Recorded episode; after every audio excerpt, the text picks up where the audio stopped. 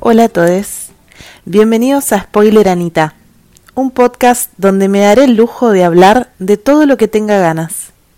Soy Anita Berraz, mujer, cis, heterosexual, de Viedma, Río Negro, Patagonia, Argentina.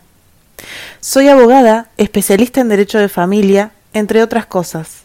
Me identifico como feminista y activista gorde. Transitando el 2021, tengo 34 años y el camino que me trajo hasta hoy me dio mucho para compartir. Así que empecemos. En el podcast de hoy vamos a hablar de algo que me resulta sumamente interesante y es el movimiento internacional conocido como Free Britney, que surge a raíz de eh, la situación en la que se encuentra Britney Spears Em, luego de haber atravesado una crisis de vida en el 2007, eh, en la que termina teniendo una situación de, digamos, para traducirlo, mm, una especie de custodia eh, o tutoría em, que está en manos del el padre principalmente, que es quien maneja sus finanzas, y otras personas que se hacen cargo de la vida diaria de Britney, porque es una persona que el Poder Judicial considera que no puede valerse por sí misma. Y ahí eh, hay todo un movimiento que tiene que ver con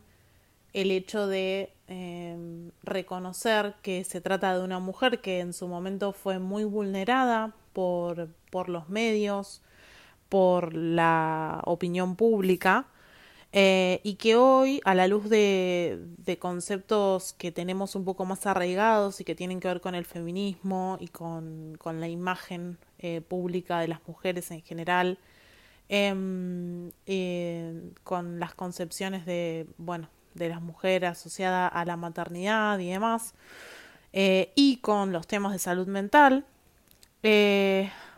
podemos decir que hoy nos estamos dando cuenta de que Britney terminó en una situación en la que no puede tomar sus propias decisiones sobre su vida em, cuando fue es una persona de las más famosas del mundo y desde muy chiquita empezó a producir eh, grandes cantidades de dinero por sí misma, por su propio talento, digamos. Eh, te puede gustar más o menos, pero es un artista y es un artista internacional que vendió muchísimo y vende todavía. Em, entonces, em, ¿qué pasa con esto? Porque después del 2007, cuando ella tiene esa crisis y nunca supimos muy bien a qué se debía, digamos, la crisis, si a un tema de adicciones o algún problema de salud mental que fuera subyacente eh, o concordante, digamos, eh, ella termina estando, digamos, bajo custodia del padre y, y de este equipo que la maneja y, hoy empezamos a ver, bueno, hasta qué nivel, ¿no? Eh, manejan su vida.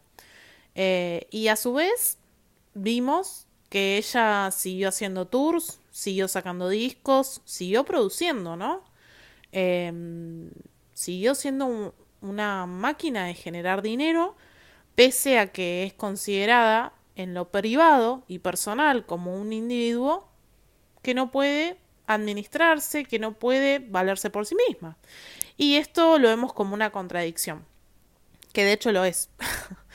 Pero bueno, eh, a mí lo que me interesa em, es traer a la luz que este tipo de procesos que ahora por ahí estamos viendo cómo funcionan en Estados Unidos, también se dan acá, porque se dan en todo el mundo.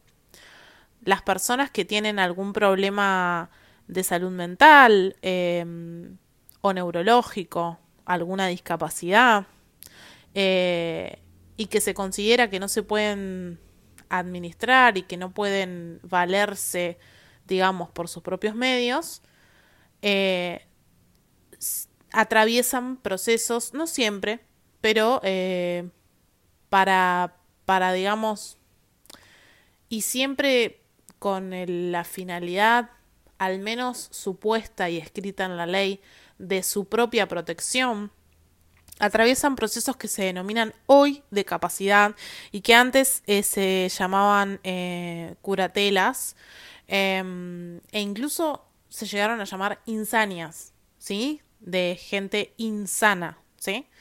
Es como decir un proceso de gente loca. Em, los nombres fueron cambiando justamente por, por entender la connotación peyorativa que tienen estos términos respecto de las personas que tienen problemas de salud mental o alguna discapacidad. Em, pero bueno, incluso cuando cambiamos los nombres, porque es cierto que el lenguaje crea realidad, incluso cuando cambiamos los, las formas de denominar ciertas cosas, nuestra actitud personal, individual y colectiva, social, hacia determinados temas, a veces no cambia tanto. Y entonces lo que me interesa justamente es em, que pensemos un poco que esta situación que hoy es conocida a nivel internacional porque la está atravesando Britney Spears, que es eh, famosa y fue hiper famosa en los 90, quienes somos millennials, eh, crecimos, y los centennials supongo que un poco también, crecimos escuchando o viendo eh, los videos de Britney Spears, em, ya sea que nos haya seguido gustando o no su música, su arte, su, espectáculo. Eh, pero bueno, ¿qué pasa cuando esta situación de vulneración la atraviesa una persona común y corriente? que no tiene los medios que tiene Britney Spears. Y eso que a esta chica la dejaron en una situación de mucha, de mucho aislamiento, ¿no? Porque, porque realmente fueron sus fans quienes empezaron a ver que sus publicaciones en redes sociales eran raras, eran, la veían ida, la veían la veían mal y empezaron a, repensar todo esto y a hacer como una especie de revisionismo histórico sobre la vida de Britney Spears, que es muy interesante lo que pasó. Em, porque, porque gracias a los fans, a estas personas que, que la quieren, digamos, a ella y que, que la admiran, eh, fue que se hizo esa revisión sobre cómo los medios y la sociedad trató, la trató a ella y, trató a muchas mujeres famosas y en general cómo tratamos a las mujeres, ¿no? Eh, no me canso de recomendar en este sentido em, a las chicas de mujeres que no fueron tapa porque hablan siempre mucho de, esto de, de cómo los medios en particular tratan a las mujeres. Pero bueno, sin irme de tema, es muy interesante ver eh, cómo cómo esta situación en la que una persona con que uno presumiría que tiene muchísimo poder porque tiene mucho dinero, eh, que es Britney Spears, quedó absolutamente alienada y aislada em, y sin posibilidades de, de hacer nada, de, de, de, tener, digamos, ni un mínimo control sobre nada en su vida. Eso no solo es triste, sino que es muy injusto. Em, o sea que la situación particular de Britney Spears es eh, indudablemente muy injusta y es, es importante que salga a la luz. Pero independientemente de ella, a mí me interesa que también nos pongamos a pensar qué pasa con todas las personas que atraviesan procesos de capacidad. Eh, bueno, acá, en Argentina o en cualquier otro país. La realidad es que las personas que tienen problemas de salud mental o neurológicos y que no pueden valerse por sí mismas. Si son ricas, y vuelvo a hacer la acotación sobre el contexto social y cultural y económico eh, que tiene que atravesar todas las temáticas. Cuando las personas tienen el privilegio de, tener dinero, muchas veces no necesitan acudir a un proceso judicial que las declare, digamos, antes se los declaraba insanos y por eso era el, el, nombre era insanias. Eh, y ahora se las declara como de alguna manera que no pueden realizar por sí mismos ciertos actos, ¿sí? Es como cambiamos un poco las palabras, pero bueno, sigue siendo eh, más o menos lo mismo. Em, la realidad es que las personas que tengan medios económicos, las familias que puedan atender a esas personas porque tienen medios económicos, quizás no van a acudir a un proceso judicial. Eh, eso puede tener sus pros y sus contras. Eh, por un lado, uno presume que el dinero y tener mucho dinero va a dar a estas personas una mayor comodidad, una mayor un mayor cuidado de su privacidad inclusive. Pero la realidad es que también quedan en manos de sus familias biológicas, de su familia de origen, su familia política muchas veces. Y como yo dije eh, en el capítulo eh, en el que hablamos de salud mental, en definitiva acá em, el régimen legal depende mucho o deja mucho en manos del afecto. Em, porque en definitiva, cuando no hay instituciones públicas em, que contengan las realidades de estas personas, que son muy vulnerables, lo que necesitan sí o sí es alguien que las quiera, que realmente se preocupe por su bienestar, que, realmente les tenga afecto y las, las quiera cuidar. Y y no necesariamente teniendo familiares se asegura esto.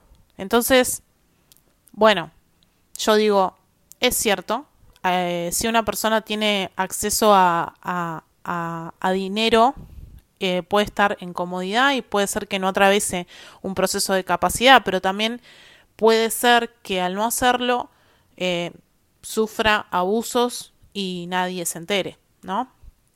Y ahí estamos un poco más cerca de la historia de Britney Spears. Pero después tenemos a las personas que no tienen los medios económicos eh, para estar tan cómodos y necesitan acudir a subsidios, a obras sociales, a, que, digamos, a todo lo que sea institucional para vivir mejor y para estar mejor. Y para eso muchas veces es necesario que pasen por estos procesos de, capacidad en donde se forman equipos interdisciplinarios que evalúan, diagnostican, eh, evalúan las situaciones y que hoy en día tienen que ser revisados periódicamente porque antes eh, eran procesos que quedaban así y si nadie pedía revisarlos eternamente quedaban así. Yo Recuerdo que tuve una experiencia cuando todavía estudiaba en Bahía, pero estaba haciendo una pasantía, atendía a una chica que tenía epilepsia. La realidad es que nunca a mí se me hubiera ocurrido que una persona que, tiene epilepsia sea declarada absolutamente eh, inhábil o incapaz para, para administrarse a sí misma o para, digamos, proveerse sus propias necesidades. Pero bueno, esto es así y era así para esta chica. Y la realidad es que ella no tenía cómo em, luchar contra eso, contra esa decisión judicial que ya había sido tomada. Hoy tenemos una ley de salud mental que manda a revisar eh, las sentencias de, capacidad eh, cada dos años. Cada uno o dos años. La verdad es un dato a chequear, pero bueno, con una regularidad. Eso implica que todo el tiempo de oficio los jueces de familia tienen que revisar estos casos. ¿Por qué? Porque la salud mental, como cualquier tema de salud, no es una cuestión estanca, eh, porque la idea es que la persona sea contenida y pueda adquirir cada vez mayor autonomía desde el momento en el que esté.